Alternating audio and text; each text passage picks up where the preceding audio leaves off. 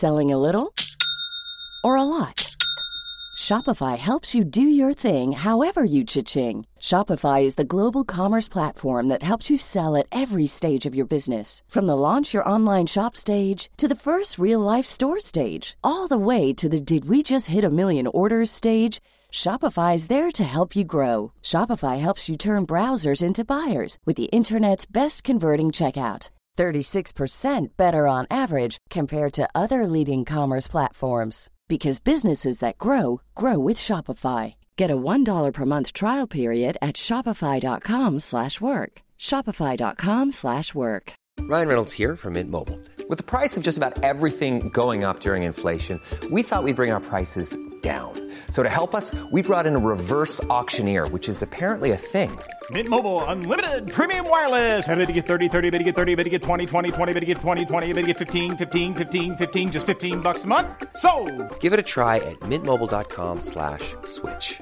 $45 upfront for three months plus taxes and fees. Promo rate for new customers for limited time. Unlimited more than 40 gigabytes per month. Slows. Full terms at mintmobile.com. The Telegraph. The Telegraph. Podcasts.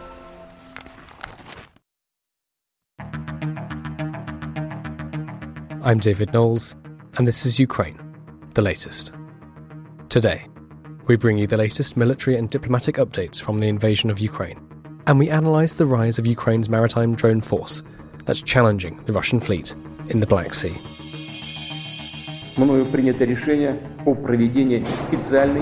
This hideous and barbaric venture of Vladimir Putin must end in failure. Putin's war in Ukraine has destabilized energy markets the world over. Nobody's going to break us. We're strong. We're Ukrainians. Every weekday afternoon, we sit down with leading journalists from the Telegraph's London newsroom and our teams reporting on the ground to bring you the latest news and analysis on the war in Ukraine. It's Monday, the 28th of November, day 278, and today I'm joined by our associate editor Dominic Nicholls, our senior foreign correspondent Roland Oliphant, and our assistant comment editor Francis Dearnley. I started by asking Dom for the latest news from Ukraine. Well, hi, David. Hi, everybody. It has been a fairly static uh, weekend. That's partly on account of the terrible weather. Uh, across Ukraine, it's still very, very wet, um, which is turning the mud into just a sticky, gloopy um, tank, tank uh, um, swallowing mess. Um, wheeled vehicles virtually unusable. Um, movement on foot extremely difficult. We've seen images. There's many, many images on social media of, of, trenches filling up with water. I mean, it's just just awful. That is likely to freeze in the next few, or starting in the next few days. If it's not, it's frozen already in in uh, in some areas, many areas, but it's likely to be widespread across the whole country uh, in the next few days. That well, it will take some some time to freeze, but then that should allow some form of manoeuvre if if either side were to be in a position to try it, so try and try and actually you know physically drive across the across the area and try and have any kind of military effect. But in the uh, until that happens, we've seen so over the weekend, Kherson down the south is being hit repeatedly by Russian artillery, artillery from across the river. There were 54 strikes on Sunday alone. Um, no casualty figures seen from that, but 10 civilians were killed last Thursday in the city. This is multiple rocket launches, the BM 21 Grad rocket launchers that Russia is using there. Um, in military terms, that would just be called harassment fire. It doesn't actually achieve anything except to just um, it tries to throw your opponent off their off balance, basically, and uh, out of uh, to break up any plans they have. I mean, I'm, I'm trying not to say it's just nuisance fire, but that effectively what it is what it is on a, on a large scale. It's just it's just there to constantly um, try and uh, try and stop you doing what, what whatever you'd like. You know, try and put any any military plans together. It doesn't actually affect anything in a in a great scheme of things. And in this particular instance, firing it against a city, all it's doing is is killing civilians, which is uh, you know all we've seen from Russia just lately. As President Zelensky said in his nightly address last night, he's bracing the country for more more such attacks. Elsewhere, on the Donbass front, it is. Um, it's largely static, except for around the around the town of Bakhmut, which we know Russia has put a, a lot of effort into trying to take over recent weeks. They've put the, the so the Wagner group, the mercenary group, is there. We think in in some numbers, some low hundreds of numbers, we believe. Um, we think that the Wagner group there has been reinforced with recently mobilized Russian soldiers and some of the troops that are coming out of Kherson. Uh, Ukraine, again, there's reasonably credible reporting that Ukraine um, sorry, not reason because this is from the New York Times. So yeah, credible reporting from the New York Times saying that that Ukraine has been reinforcing the area with special forces and um, territorial defence fighters, so the kind of local defence fighters. So not um, uh, not your sort of Premier League infantry, but still still good good fighters. Um, fighting for their local areas, are very highly motivated. So there's a, there's a big fight around Bakhmut at the moment we thought that was going to happen. We thought when when it was assessed that uh, up to half of the Russian soldiers that got across the river from Kherson uh, were going to be redeployed. We thought they were going to go up into the into the Donbass to try and shore up that that uh, that, that, increasingly pressurized front there. Uh, and um, well, I mean, they'd hope to try and make some advances, but there doesn't seem to be any sign of that. I think the most they can do is is very very local. I mean, a few hundred meters, if that, uh, per week, and, and, there's no real evidence of that happening in any widespread um, manner. Uh, so this this seems to be fitting in with the pattern that we've seen. However, uh, push, pressing against that that point, um, Ukraine are reinforcing their area there with with uh, with special forces.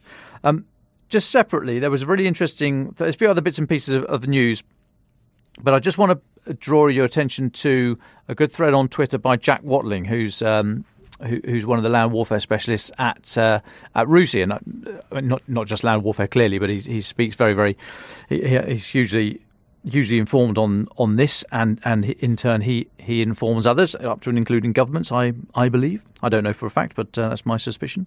Um, and he's just talking about what winter war is, um, making some some some logical deductions, but, but very sensible deductions from um, from what we what we know and what we observe. And he's basically saying things like, um, "We've seen how drones have become have become used, and and the innovation with, around drones in this uh, uh, since February the twenty fourth. So the obvious factor is that that in winter." There's very little foliage because you know all, all the leaves drop off the trees, so you are much more visible um, at the ground level. So that means you got to you got to stay low where it's wet and cold and muddy and, and yucky. So it really comes down to the personal administration of the individual soldiers and and and units or small scale units, company, platoon companies, and even battalions, really, but but very low level warfare. Separating dry and wet kit and this kind of thing, making sure you're sleeping well and sleeping dry, making sure you're getting food.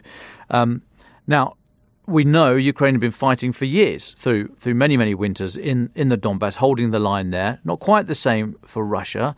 Obviously, the it was the Luhansk and Donetsk so-called People's Republics who are holding the line there. So the, the Russian troops that are there um, uh, have not fought through any any great winters in this campaign, and of course they've been largely uh, worn down. So there's many more mobilised people there that are going to suffer. Um, we know their kit and their training is not is not as it should be. So they are. Um, Jack makes the point that these guys are going to are going to tend to huddle together um, in large large groups, which can then be targeted. Then there's, there's, not going to be much offensive spirit. So keeping these guys going, keeping them alive, and in any kind of defensive posture is going to be a real effort. Trying to expect any sort of offensive spirit from them is just, I think, probably beyond what they're capable of. And Jack is suggesting that what Ukraine should concentrate on over the winter is skirmishing, just small scale raids to keep Russians in position to stop them coming back out of the line to um, uh, to rest, recover, dry out, etc., etc. To keep them fighting in position, prevent the rotation of any units, so you get better, better equipped, better trained, more motivated units in there.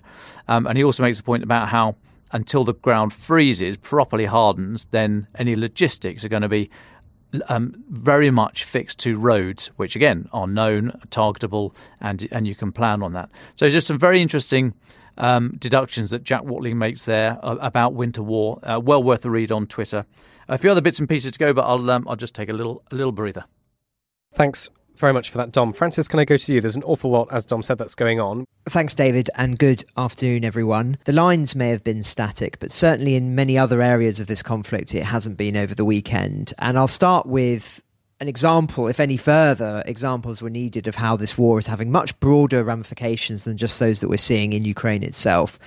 It's a story of Putin's energy weapon. That's how it's been dubbed by The Economist, which is effectively his strategy on denying Europe uh, energy, oil, gas, and the consequences of that. Now, of course, we've talked about those consequences many times in recent months, but when you actually crunch the numbers, which is what The Economist have done, it's it's quite shocking reading.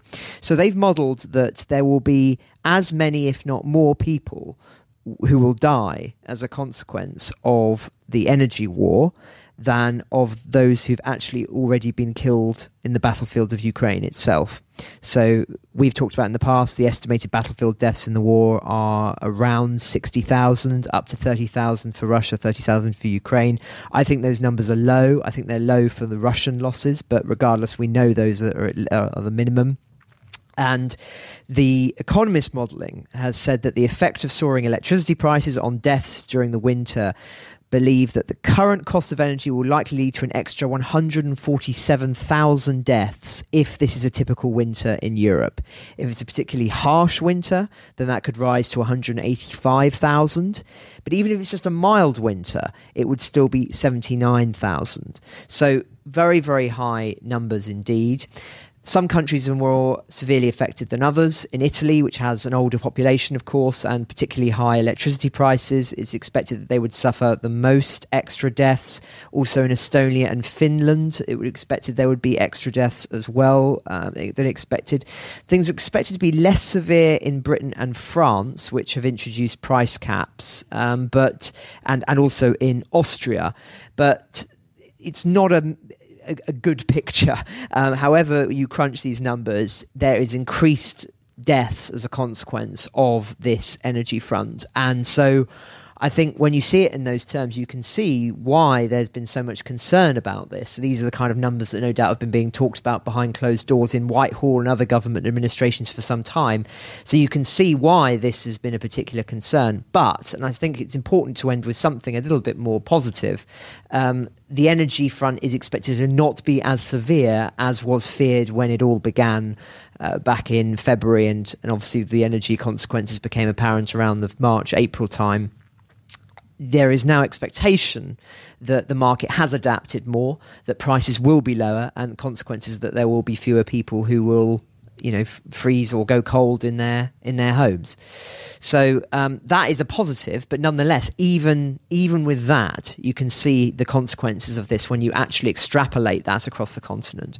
Just staying on the energy theme very briefly, I've talked a lot about Zaporizhia recently, and uh, just an important update I think on this because there was a little bit of speculation over the weekend that the nuclear power plant in Zaporizhia had been uh, abandoned by the Russians or was about to be abandoned by the Russians, but this has been vehemently denied by the Russian administration who are in control of the area. They're saying that the media are actively spreading fakes that Russia is allegedly planning to withdraw and leave the plant. This information is not true. So, as far as we know, uh, Zaporizhia is still under the control of the Russians, but uh, a lot of speculation over the weekend, so I thought it was important for you just to clarify that.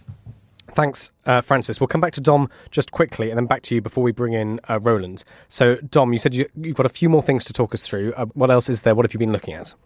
Yeah, so quickly, uh, Belarus, Foreign Minister of Belarus, Vladimir Makei, he's been, well, he was killed um, over the weekend, suspected poisoning, suspected assassination. I, I, say, I mean, this is all suspected. None of this is, is confirmed. This is this is uh, considered speculation from looking at a number of sources, but it, it is suggested that this guy who was uh, President Lukashenko's confidant, very close, a very close ally of uh, Belarus President Lukashenko, there were suggestions that he had been uh, under Lukashenko's uh, direction. He'd been charged with negotiating with the US and European countries to soften their positions towards Belarus. Uh, so, whilst at the, at the, on the one hand, Lukashenko would be saying all the right things to Putin and Russia, and he's hosting Russian, uh, well, allowing, if he had a choice, allowing Russian soldiers and military units to be on Belarusian soil, Air Force, Russian Air Force to fly from Belarus, missiles to be fired from Belarus. Actually, as we've long suggested on the pod, we think Lukashenko, as many others have, have speculated, he's he's pretty lukewarm about all this.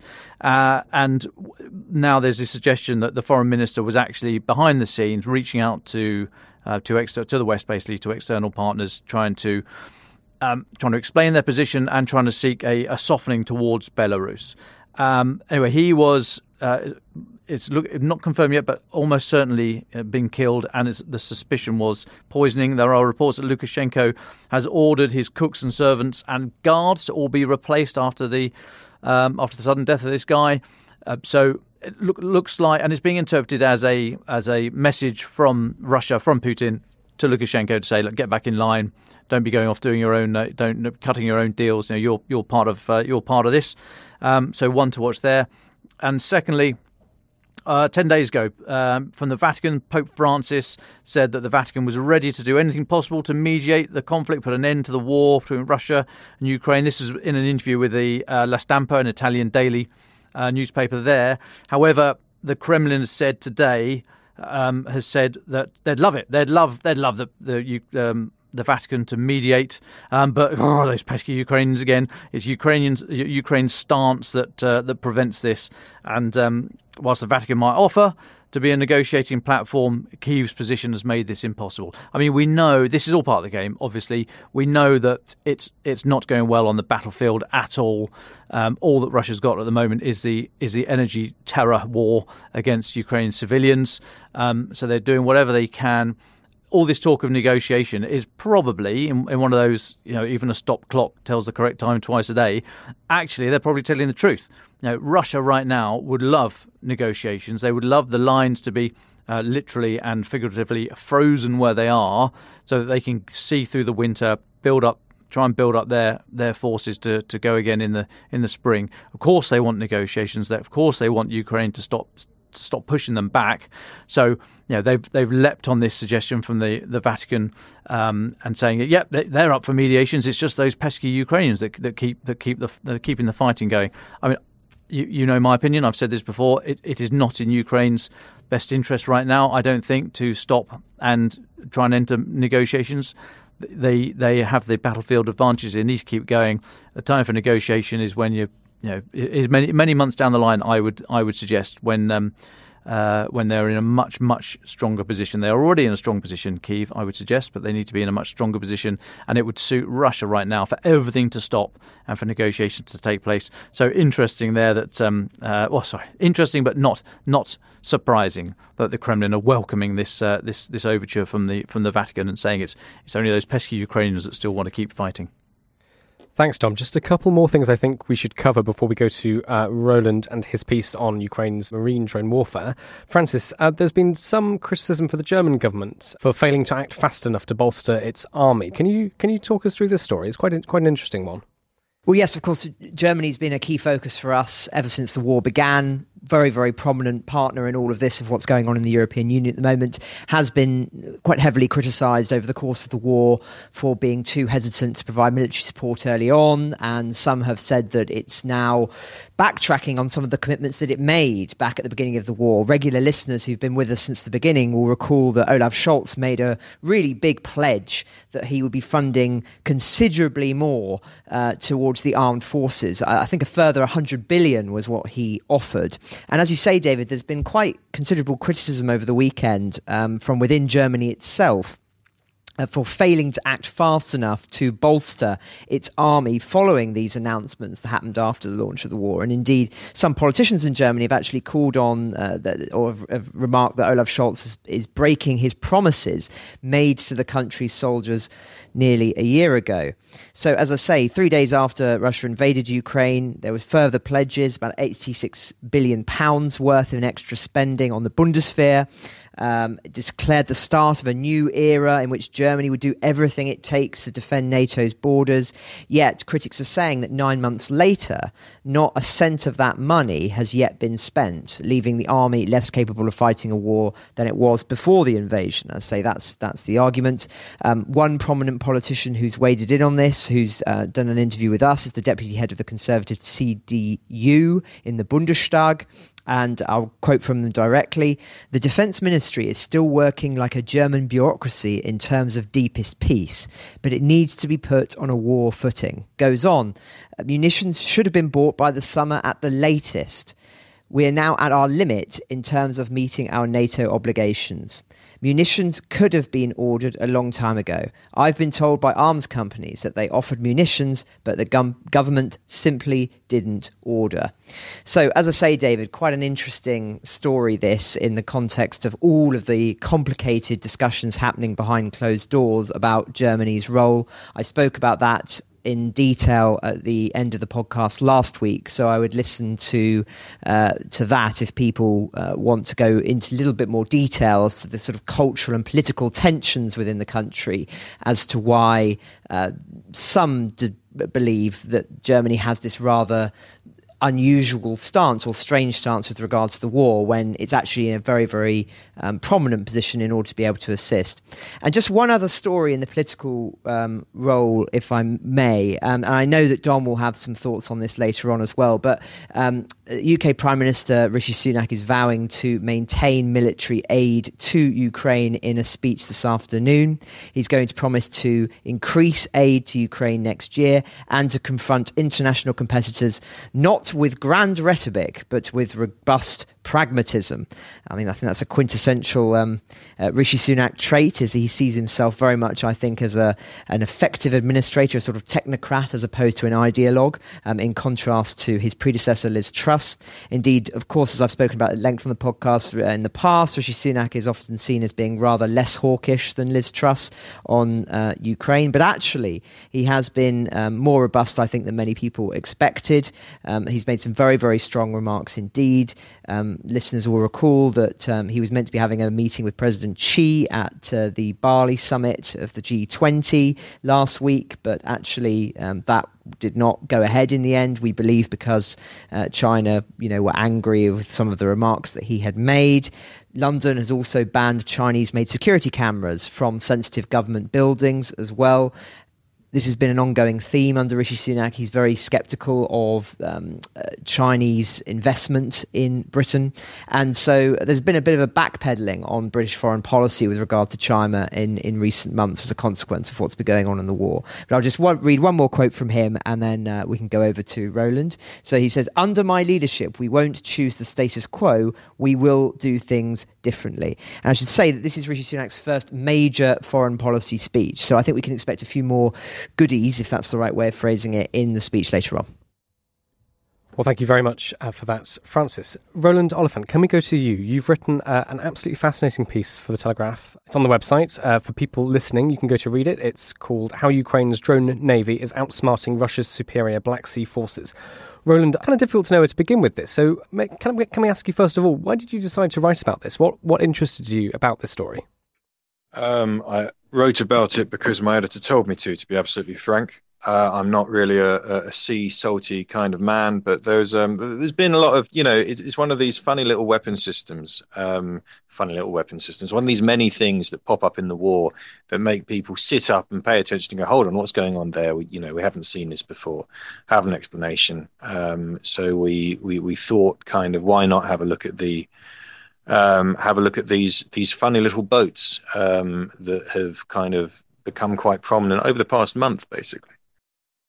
And what did you find? I mean, you came to this as a as a non-specialist. So what's what's the story you, have ended up telling? Okay, so to put it in in historical context, the historical context being the past um, month or so, um, kind of about a month or so ago, uh, this this strange black thing that looked like a speedboat without a seat in it, washed up um, on the headland just to the west of Sevastopol in Crimea. Uh, the Russians found it. It was clearly um, a kind of remote controlled uh, boat, which which which the Russians assumed was being operated by the Ukrainians. Um, they put out photographs of it, um, and then they detonated it because it was found to be carrying an explosive device. They had to get rid of it. Um, and then things were quiet for a couple of weeks. And then about two weeks after that, October um, 29th, I think, um, suddenly uh, there are a series of massive explosions in Sevastopol harbor um, overhead. And it turned out um, about we think about six or seven. We're not quite sure on the numbers of these of these little things had um, had attacked shipping outside, and we think this is the important thing. Actually, two of them we think got into Sevastopol harbour. Um, uh, we think they damaged at least two boats. Um, one is a minesweeper, the other is a frigate called the um, Admiral, Admiral Makarov. Um, I think um, the Russians acknowledged some damage to a bit of port infrastructure as well. Um, they said it was minimal. so that was that. That really made people sit up and take notice. and then 18th of November, there was another mysterious blast in Novorossiysk, which is Russia's other big port on the Black Sea, and that is over in Russia proper, um, in Krasnoyarsk region, which should have been well out of range of anything the Ukrainians could do. And the speculation is, once again, the Ukrainians managed to get one of these radio-controlled speedboats carrying a bomb um, into that harbour.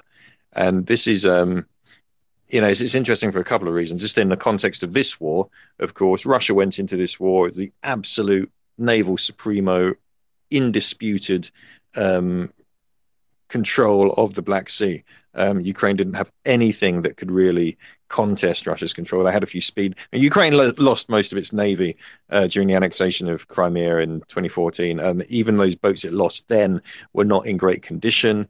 Um, it did did try to build up these little fast gunboats um, as a kind of alternative. Most of them were lost uh, when when Russia took the the Azov Sea around Mariupol and Berdyansk early in the war. Um, so Ukraine's really been on the back foot. Um, was meant to be on the back foot um, in the naval war, um, but they keep on pulling out these little surprises. You know, they they they they managed to uh, sink the Moskva um, early in the war with a with a with a missile strike, um, and now they found this this other workaround, um, these little things which are suddenly making things very very scary for the Russians. Roland, do we have any sense of how these uh, drone these drone boats? I don't know, don't know quite what you want to call them. These let's call them these maritime drones. Do we have a sense of how they actually work? What what's on them? How how do they how how do you direct them?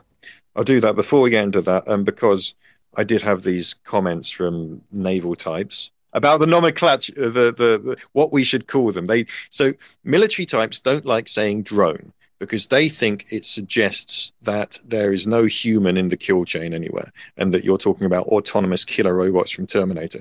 They like to say unmanned surface vehicle. Um, although I did speak to a retired Royal Navy commander who said, "No one cares, call it a drone." Um, but that is what what the um, you know the professional military types like to say unmanned surface vehicle uh, to you and me it's a, it's a radio controlled drone a boat that goes on water um, how do they work um, it, some things are a mystery so um, there's, a, there's, a, very good independent naval analyst um, called H.I. Sutton. You can look up his blog. Um, I spoke to him for this piece. Really informative guy.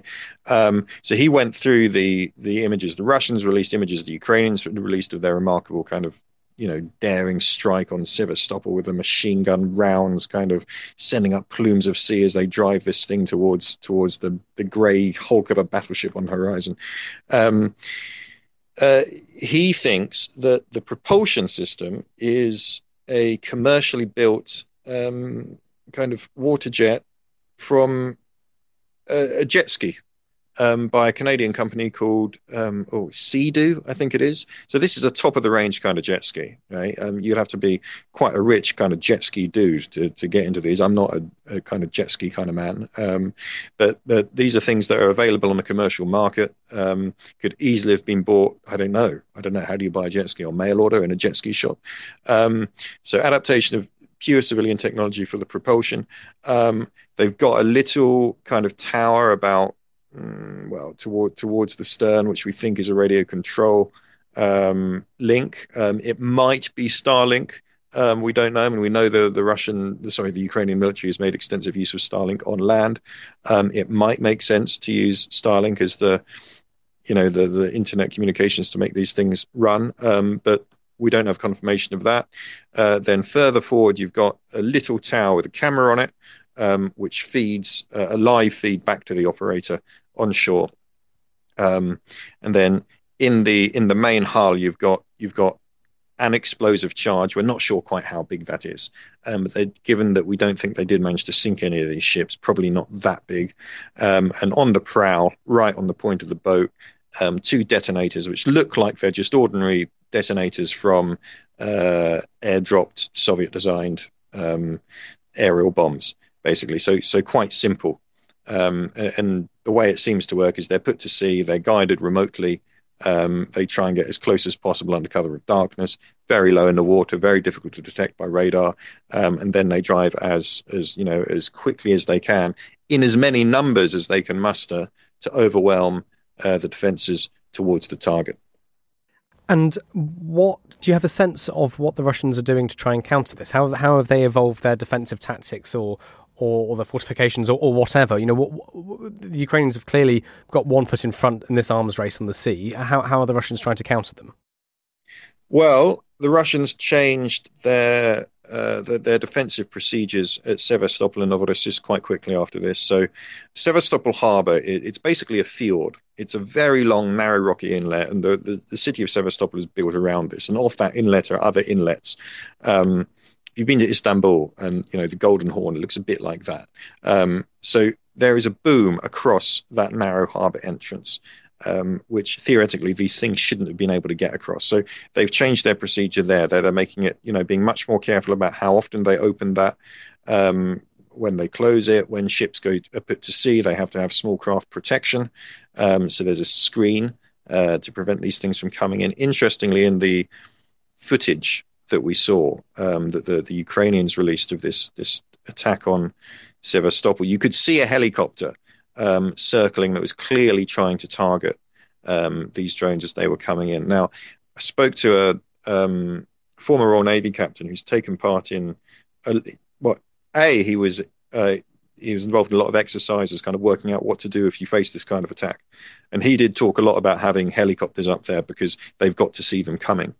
Um, so you, the Russians obviously trying to do the same thing, um, but the kind of important point there, I think, is uh, this. Uh, this captain said to me, "Look, um, the the problem with this is that you've really got to be on top of your game. Right? You've got to be very highly trained for it, and you need intelligence. You need air cover to know they're coming, um, and then you need really, really modern, um, kind of automated weapons."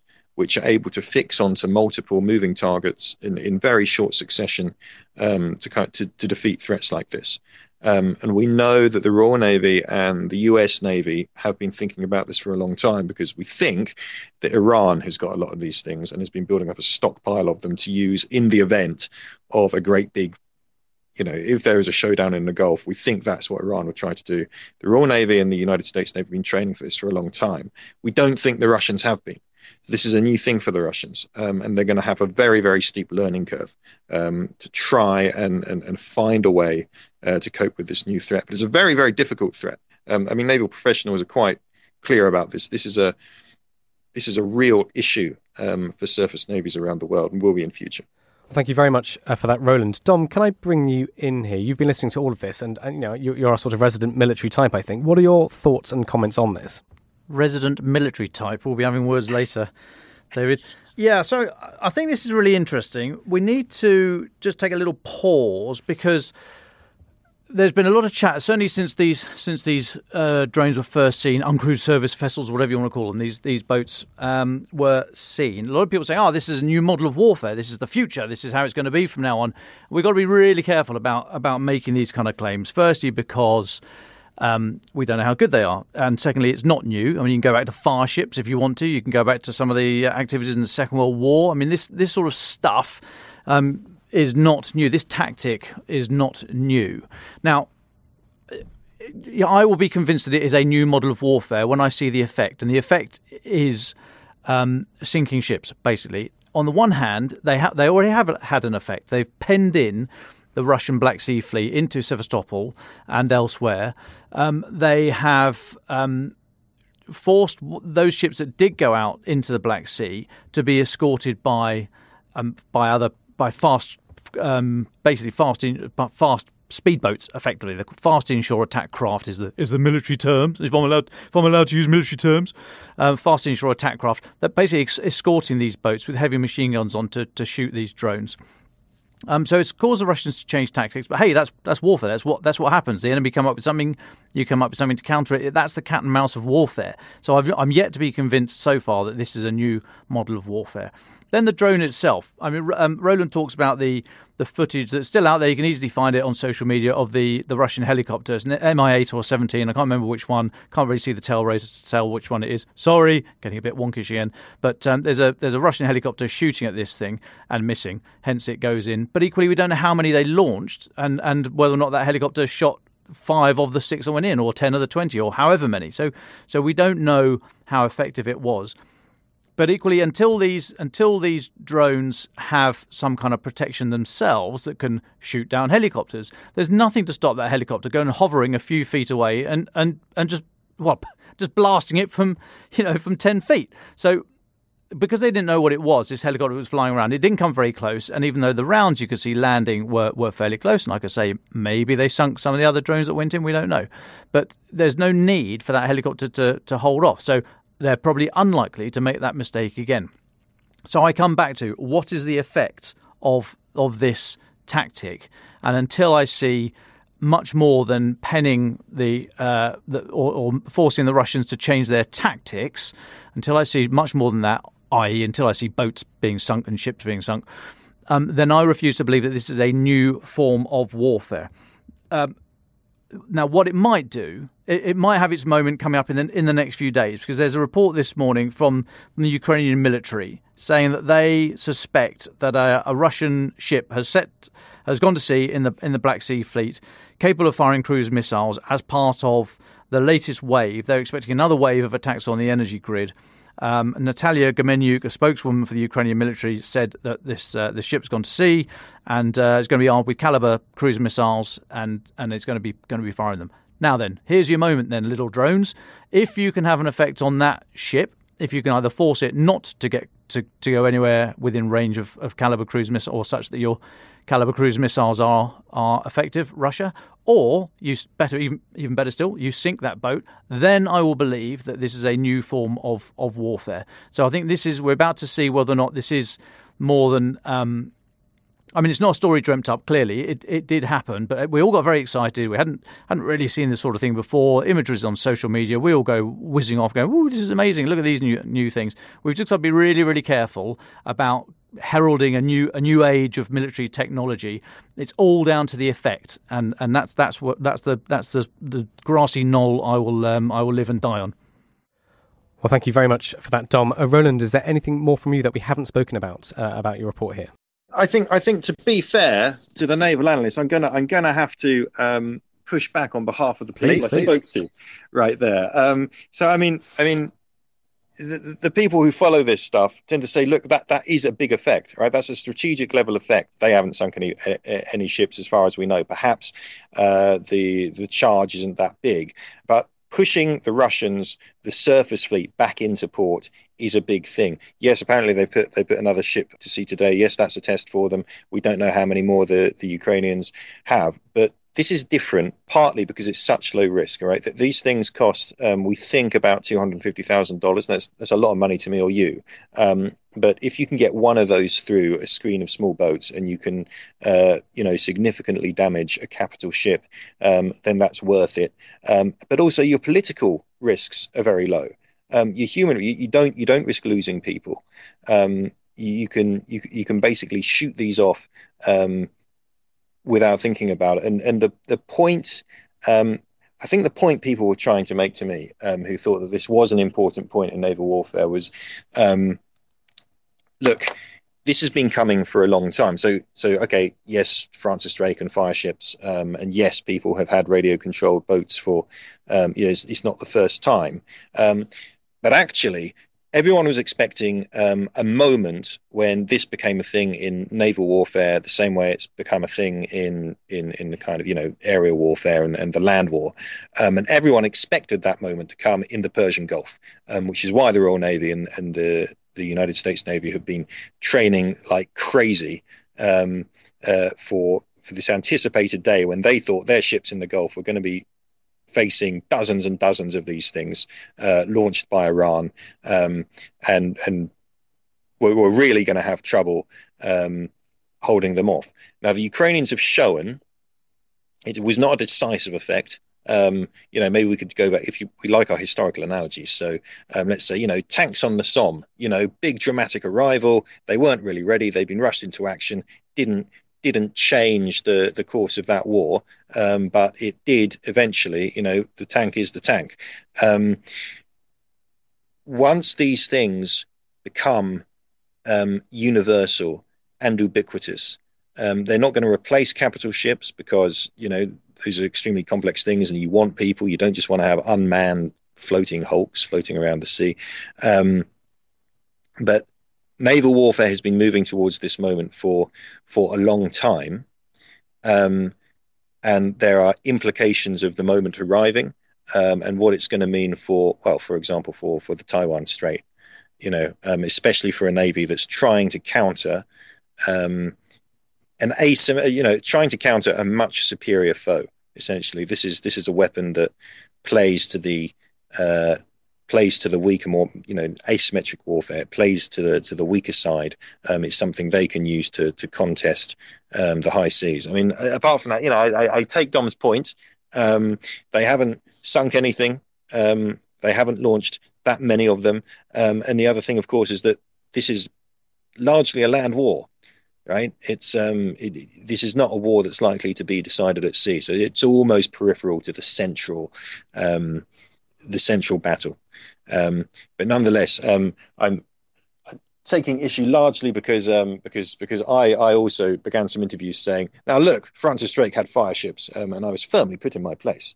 Uh, so uh, that, that that's my piece on why this absolutely is um, a turning point in naval warfare, or not, or maybe just an inflection point in in, in the gradual evolution.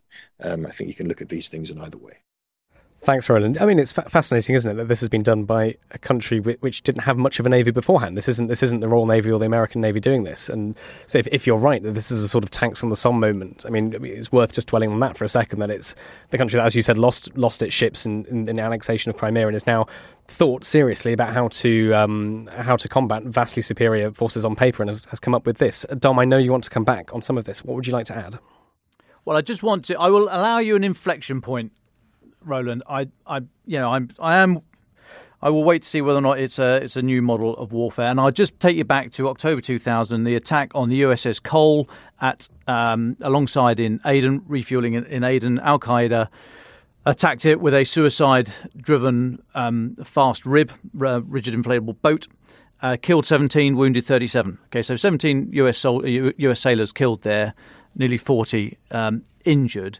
That that was that was effectively the what we're talking about here, less the uh, less the autonomy, less the, the, you know the the not not having the suicide element of it.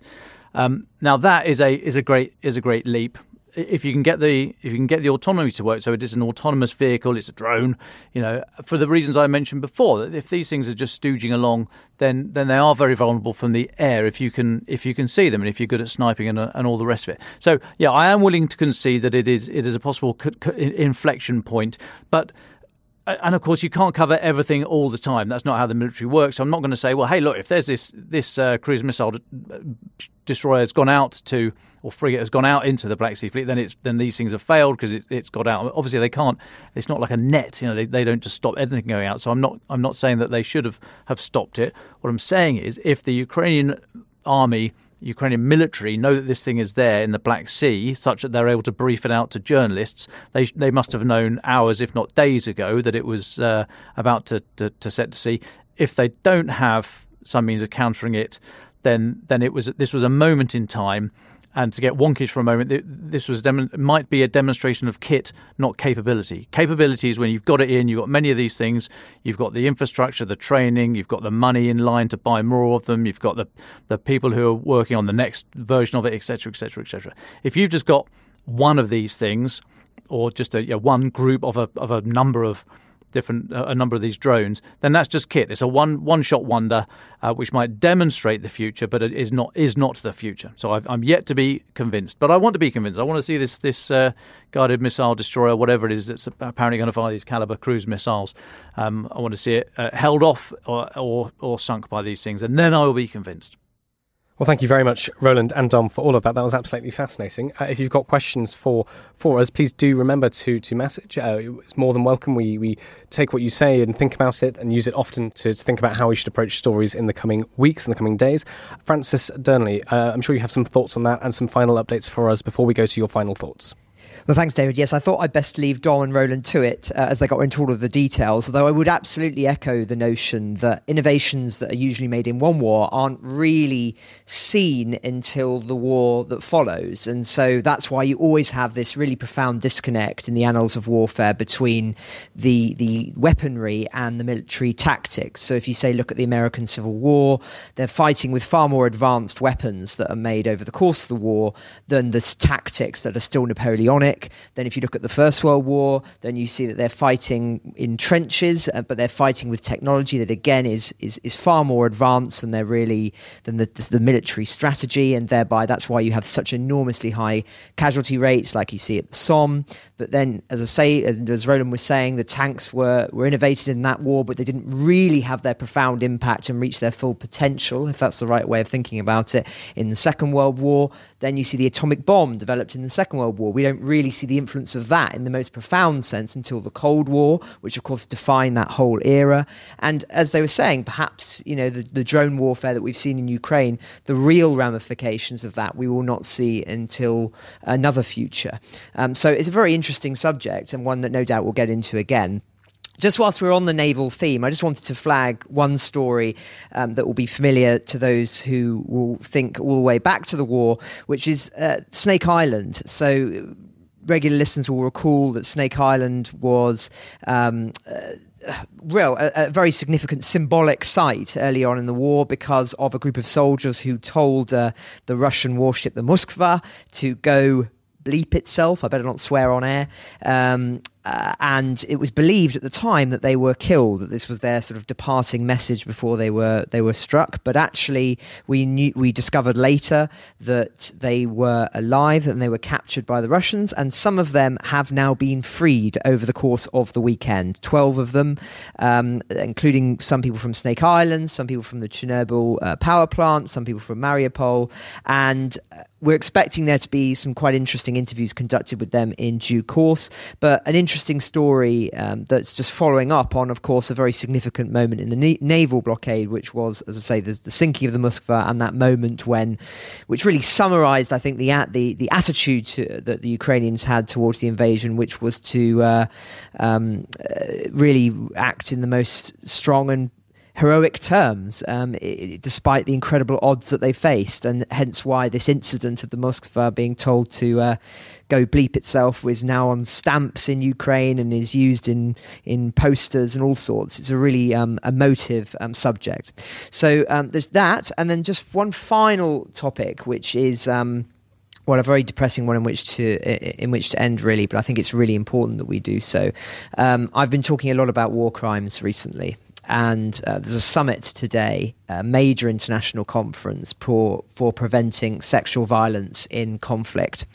And there are dozens of survivors from around the world who will be speaking about their abuse. But of course, many eyes are on Ukraine.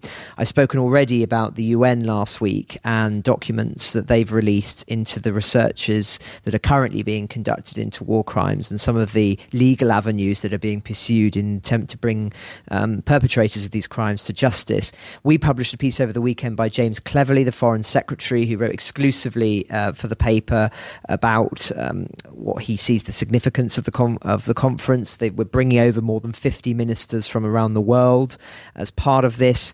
He, he's going to describe about um, and, and give a speech himself, talking about how chilling um, the, the, the nature of these reports are, um, and also as well uh, the I mean, it's it's very very hard to read, I should say. But we have a piece in the paper by Harriet Barber, who we're hoping to get on the podcast this week to talk about it in more detail.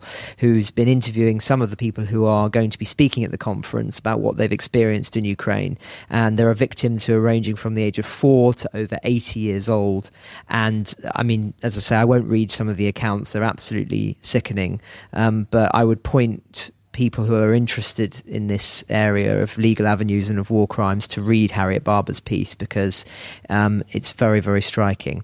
And just on the same subject, there's been quite an interesting intervention as well over the weekend in an interview with The Telegraph by very important lawyer, Professor Sir Geoffrey Nice, KC. He was the lead prosecutor against um, Slobodan Milosevic, uh, former president of Serbia, of course, and um, famously was um, tried at the International Criminal Tribunal um, for the former Yugoslavia between 1998 and 2006, the crimes that were perpetrated there.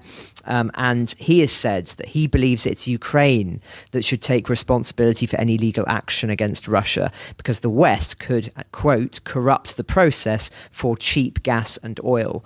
And as I say in the interview, he talks about his concerns that there are real risks of subtracting out any legal action to the international community, saying that it could end up with Crimea and the Donbass being sacrificed for a peace deal in exchange for, for energy benefits. And so seeking to put the the onus of the prosecution very much in the Ukrainian camp, as opposed to it being something that is internationally organised. So quite an interesting contrast to what, of course, we saw at the Hague with regards to Yugoslavia. So, as I say, an interesting um, piece that's in this space. But I'd recommend that listeners um, read both pieces because they're very, very interesting on this subject. Thank you very much, Francis. And just for our, listeners, it's important to say we'll hopefully hear from Harriet Barber and Danielle Sheridan, who've been reporting on this on this conference this week. So we will have more on this in uh, the days to come. So Roland and Dom, can I just have your final thoughts, please?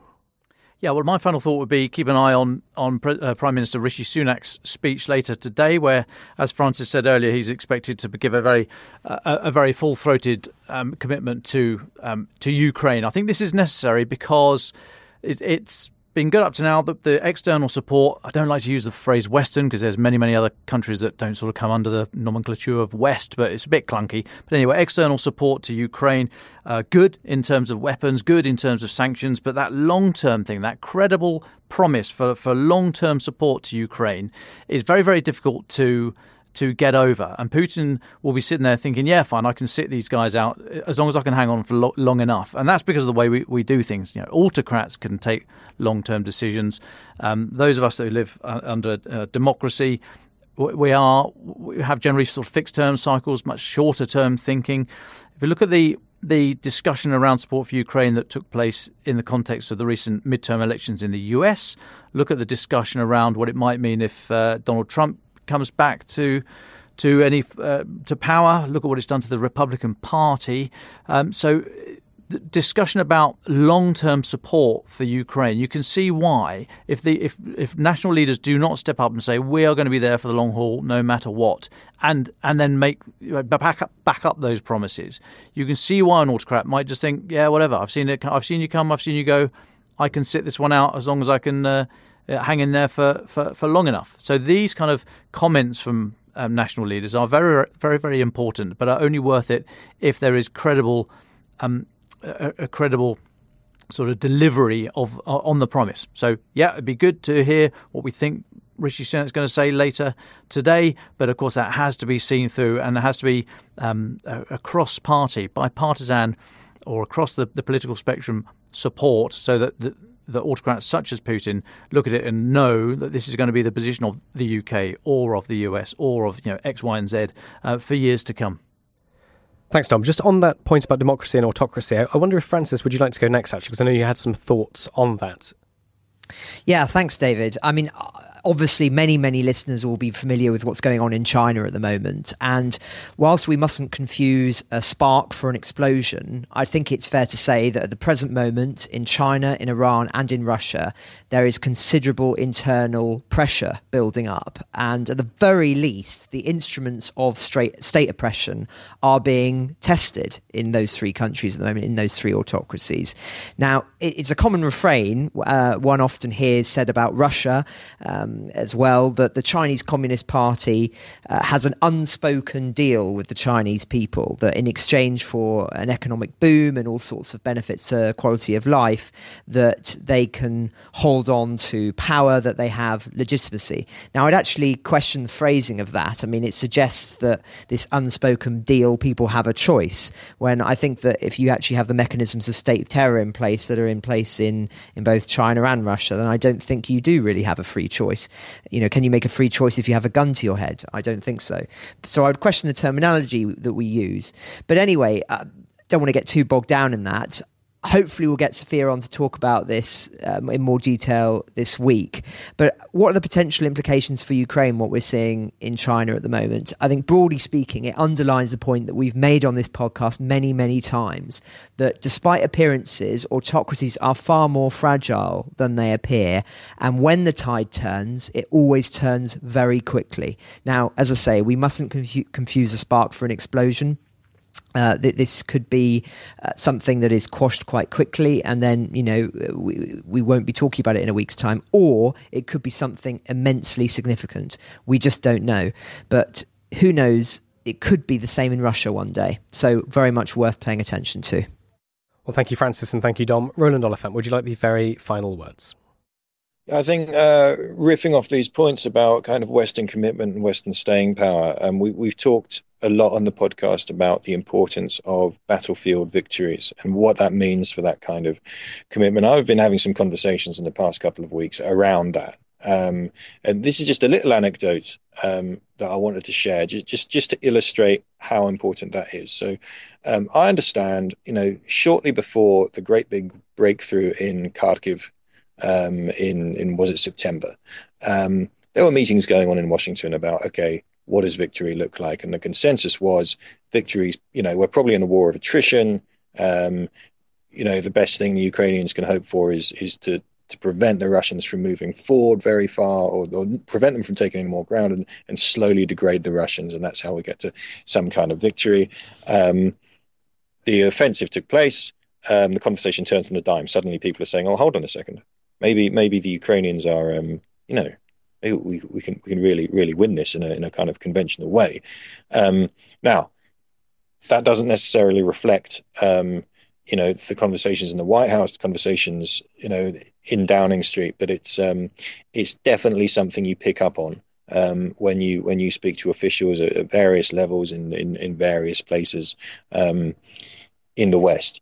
Um, and that brings me to to another thing. This this notion of, of Western staying power brings me to to the other thing I wanted to say, which was um, it's not really about this week. It's about MH17. Um, I was I was busy reporting it on on the day the the verdict came out last week, um, and I was away last week, so I know I'm a bit late to this, and I know you covered it. Um, but that was a really really important moment um, when they you know they convicted three people for shooting down the aircraft. They have not um, ruled out further prosecutions. We all know that you know where the line of responsibility goes. Um, now a court has confirmed that it was, you know, go goes up the line of Russian command basically. Um, but look, the, the point of MH17 is. For those of us who were there, looking at that field of dead bodies in 2014, thinking, what the hell is going on? How the hell did it get this way? We all thought that this is where it stops right? Th- things things cannot. The, the, madness has to stop. No one's going to let this carry on. Um, and within a few days, we realised, actually, no, actually, nothing's changing. Actually, you know, the, the war is carrying on. Um, the West is going to issue some stern words, um, and it was, in retrospect, just amazing how little it actually changed as far as I can tell. Maybe you know, in future years we'll find things in the archive that disabuse me of this notion. Um, but it's very difficult to escape the thought that if if the collective West had stood up for the murder of its citizens when that happened in 2014, we wouldn't be here now um, talking about this absolutely enormous war.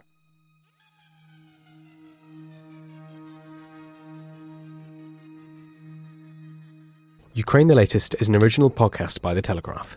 To stay on top of all of our Ukraine news, analysis, and dispatches from the ground, subscribe to The Telegraph. You can get your first 30 days completely free at telegraph.co.uk forward slash audio. You can also listen to this conversation live at 1pm each weekday on Twitter Spaces. Follow The Telegraph on Twitter so you don't miss it. If you enjoyed this podcast, please consider following Ukraine the Latest on your preferred podcast app. And if you have a moment, do leave a review as it helps others find the show. To our listeners on YouTube, for reasons beyond our control, there's sometimes a delay between broadcast and upload, so if you do want to hear an episode as soon as possible, it's available on your podcast apps. Please search for Ukraine the Latest on Spotify, Apple Podcasts, or your preferred app. Check out the Ukraine page on the Telegraph website. As ever, you can get in touch directly to ask questions or give comments by emailing podcasts at telegraph.co.uk. We do read every message. We are especially interested to hear where you are listening from around the world. Ukraine the Latest is produced by Louisa Wells and Giles Gear. And today on Twitter, Emily Hill.